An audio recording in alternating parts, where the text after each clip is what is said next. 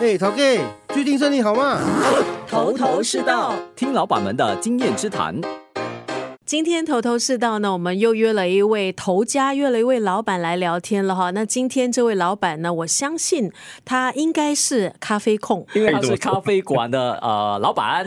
对，我们欢迎钟佑。哎，你好，大家好，大家好，我是钟佑啊。对，呃，其实呃，说到这个咖啡控哈，据我了解啦，其实还没有呃，就是开这个咖啡馆之前呢，钟佑就已经开始有在钻研咖啡粉这件事了，对吧？是的，是的，那个时候是以玩家的一个心态，然后自己呃花了一大笔钱去购买这些咖啡的器材，也没想到一呃有一天要当一个就是咖啡店的老板啊，这是完全没有想到的。嗯嗯，哎，可是你那时决定就是买哦，就你说买这个所谓呃跟咖啡有关的这个咖啡粉也好啦，或者说这个冲泡器也好，那个时候是已经有打算要开咖啡馆哈。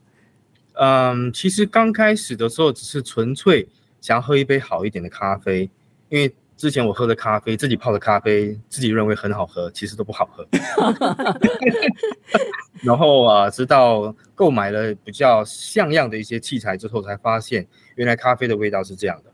嗯，那从那个时候开始就想啊，除了机机器和器材之外，有什么方法能够让啊我自己能够控制这个咖啡的味道和品质？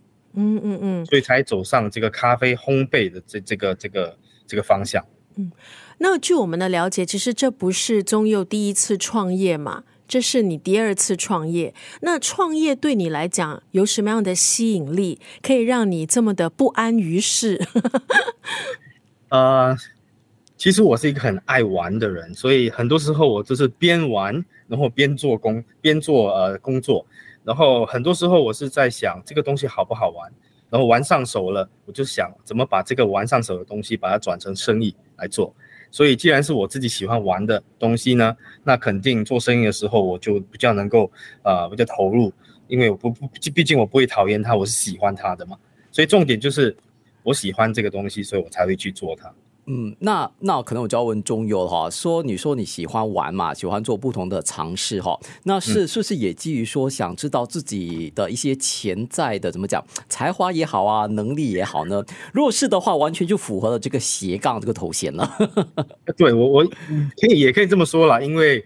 呃，很多时候，呃，我也想想看看能不能够走上这个商业这个行业，嗯，因为毕竟我父亲也是从商的，虽然他从来没有叫我呃进入这个商业的，这就是走走商的这个这个这条路了，嗯，对，但是呃，可能有基因的关系吧，所以呃，越越做就越上手，所以呃，很多时候。很多时候是不知道，嗯，不做不知道，做了才知道。哎、嗯，我喜欢中佑讲的基因这件事情嘞，因为有些时候哦，你你你其实也在你的身体里面是你不知道的，然后你去做之后就发现原来你是还蛮享受的。OK，我想我想请问一下宗佑哈，就是你第一次创业嘛，当时做的是跟咖啡完全不相干的事业，对吗？然后那一次的经验，你觉得如何？呃，给你这一次开咖啡馆，呃，一种助力，或是给你什么样的一种呃经验，让你这一次第二次创业呢，可以更加的得心应手。嗯，我觉得重点是第一次我创业的时候是在三 D 打印的一个行业，然后当时很多人在风靡这个东西叫做 fidget spinner，啊，我不知道华文叫什么，所以那个时候呢，很多时候你你呃从就是在那个地方，我学习怎么样用呃软件去制造这些图形，然后从图形中把它变成真的东西。嗯，然后那一次呢，虽然那个 fidget spinner 的那个热潮只只热了三个月，但是在那个地方我学了很多怎么样创新，怎么样去制造新的东西，然后怎么走向这个大家都在关注的这个东西。嗯，所以从那个时候就可能赚了一点点钱，从那里，然后就开始。啊、呃，买更多的那些 3D 打印机，然后从那个开始，从那个时候开始呢，我就慢慢的留意到咖啡机其实有很多缺陷，然后我就想怎么样利用这些 3D 打印的这些技术，能够让大家啊、呃、使用者呢更加能够呃更方便他们用那些机器。哎、哦，所以哈，貌似没有相关的行业，其实，在中佑的眼里看来呢，他还是可以找到一个连接的地方。就就算到现在为止，我还是在很在利用这个 3D 打印的技术，比如说做我的咖啡店里面的室内装潢的某一些地方啦，嗯，都都是还是有用到的。就连那个印那个我们的菜单，我都是用 3D 打印自己打出来的。哎，所以这算是一种结合，哎，这也是一种从商之道的一种方法嘞，把它发挥到极致。对对，头头是道，听老板们的经验之谈。可是我们也都知道，在新加坡，你有实体店，它的整个经商的成本都不是开玩笑。是，更何况呢，咱们中佑哥的店哈 是在那个商业区嘞，那个位置是好到哈，就在那个来佛士酒店的旁边。听说，听说这个啊，怎么讲？这这家店哦是有故事的，对不对？好不好？大概简单跟我们说，当初为什么选择要在那间店呢？就是啊，开你的就。在那边落户了，落户了。OK，这个东西说来也巧，那个时候我已经开始就是，呃，就是在呃，我在我在 UNOS 一个一一个一个地方有一个让呃顾客可以上来看咖啡机的一个地一个据点。嗯嗯。然后当时就有啊、呃，就是目前我现在这间店之前的老板呢，他是上我的那个门去跟我买咖啡机和磨豆机，所以从那个时候我就认识这个老板，就是印一个印尼的老板。嗯嗯。然后呃。他其实在这个地方，这个啊、呃、叫 Seah Street 这个地方已经开了大概三年左右，然后突然间有一天他就打电话给我说：“哎，中佑，你有没有兴趣啊？下来看一下这个店，我们有意思把它顶出去。”然后刚好他这个店呢，只是就是他虽然已经营业了三年，但是在我接手之前的三个月，他重新翻修过。哦，重新装已经完全装潢好的了。嗯，都是想哇，这个是天掉下来一个 机会。对，因为我不用呃自己花钱去装潢，但是它有一个 take over fees。嗯，但是我至少没有一个 downtime，没有一个呃需要等待的时间，也不用啊、呃，因为现在你知道 after covid 之后那个装潢啊、装修啊，时间都拉得特别长。对，然后在装修的期间，你还是要得付那个租金的，对，就变成这种损失了。对对对，说、嗯、还没开店已经损失了一大笔钱了。对，嗯嗯嗯，哇，所以很难得，就是一个算 move in condition，哎，马上就可以放招牌啊，就可以开始营业了。没错，我基本上就是把挂我自己的招牌上去，然后把他之前那个 bakery 把它考，把它改成改改装成一个咖啡店的一个 concept。这样子听起来，哎，仿佛就是天上掉下来的契机。可是我们也都知道哈，它并不是大家可能想象的这么的顺遂的。那我们请中 佑来讲一讲，你这一次开咖啡馆呢，你觉得最大的一个阻力是什么？最大的阻力就是我不知道这间店虽然重新装修过后，但是它其实还是很多问题在里面啊，譬如说有鼠患啊，但是就是说。它是因为有一个洞啊，之前的那个就是之前租下来那个公司，它没有及时把它补起来，然后结果这间这这这两只公婆就进来了，就发展他的自己的家庭，然后他的 baby 也在里面，在这边开枝散叶啦。对，然后哎呦。啊，然后就是因为这些老鼠的关系，它会咬电线。嗯，哇哦。所以它会把我们的螺丝那个在 false ceiling 上面的那些电线，嗯嗯，被咬坏，然后就经常会有一些呃跳电的情况啊，跳电的情况，所以我们不知道出出了出现在哪，尤其是冷气跳电特别厉害。哦，然后我营业了前三个月，天天这个冷气几乎是每一个礼拜一两个礼拜就跳电一次。那那我很好奇了，后来你怎么知道哦？是因为那个老鼠的关系啊？啊，因为我我们我自己把那个 ceiling 的盖子打开。哦，然后有一天我就看到有一只，为什么有一个肥肥的东西在那里？它是一个老鼠的屁股。哦，所以哦，中佑的这个故事告诉我们，有些时候呢，你在选这个店面的时候，哎，很多细节就要都要注意的，就跟我们买房子是一样的啦。对对，对，就是看很多东西都要看清楚。嗯。而不是看表面，嗯，OK。而这个老板还真的是亲力亲为哦，就为了要调查哈，就爬上去把那个 掀开来。对对。不不过我觉得啊，至少是我觉得你还是赚到的啦，因为像这个呃鼠患的的问题，至少哦啊，呃，你你知道了，OK 被你发现，然后呢，它是可以解决的。是的，对不对？嗯、最怕是那种明明问题在又没有办法解决，那才真是头痛啊。没错，没错，没错。嗯，最少现阶段来讲，遇到的问题呢都是可以解决的，就是需要一点时间去解决它。我找专家上来。就是解决这些问题。嗯嗯嗯。